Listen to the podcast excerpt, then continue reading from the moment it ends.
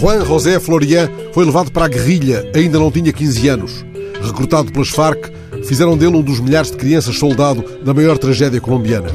As mãos dele poderiam ter amassado o pão, ou tocado harpa, ou merecido até um poema como aquele que Drummond dedicou às mãos de Portinari. As mãos dele aprenderam a fazer o ponto de mira na selva colombiana, mas, ao contrário das do pintor, não chegaram a saber a cor da cor, nem a vestir o nu e o invisível. Porque, certo dia, as mãos dele voaram, transformaram-se em fumo e em nada até aos cotovelos, à porta de casa de sua mãe.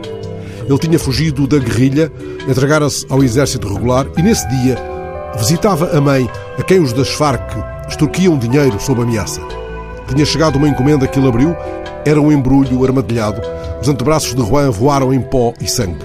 O jovem soldado perdeu também uma perna e o olho direito.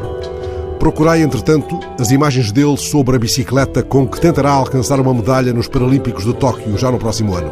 É uma bicicleta adaptada. Nas extremidades do guiador há uma espécie de receptáculos em que ele coloca os cotos.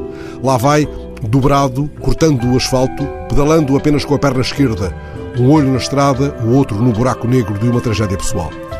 Escolho para o registro online dos sinais, esta manhã, a imagem registada por Raul Arboleda, da France Press, durante uma sessão de exercício físico do campeão nacional colombiano de paraciclismo.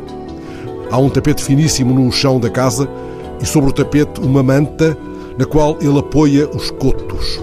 Não sei se posso ainda chamar cotovelos a esses pontos do corpo de Juan que perderam extensão e músculo e flexão, onde o húmero se perdeu do rádio e do cúbito para sempre.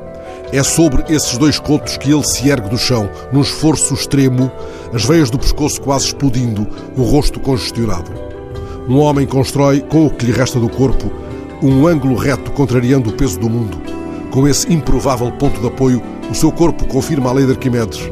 A alavanca com que levanta o mundo é a força a que não sabemos dar nome a mão invisível de Juan José Florian, a mão excedente de que falava o tal poema de Drummond e que de outro modo revela também um espantoso conhecimento plástico do mundo.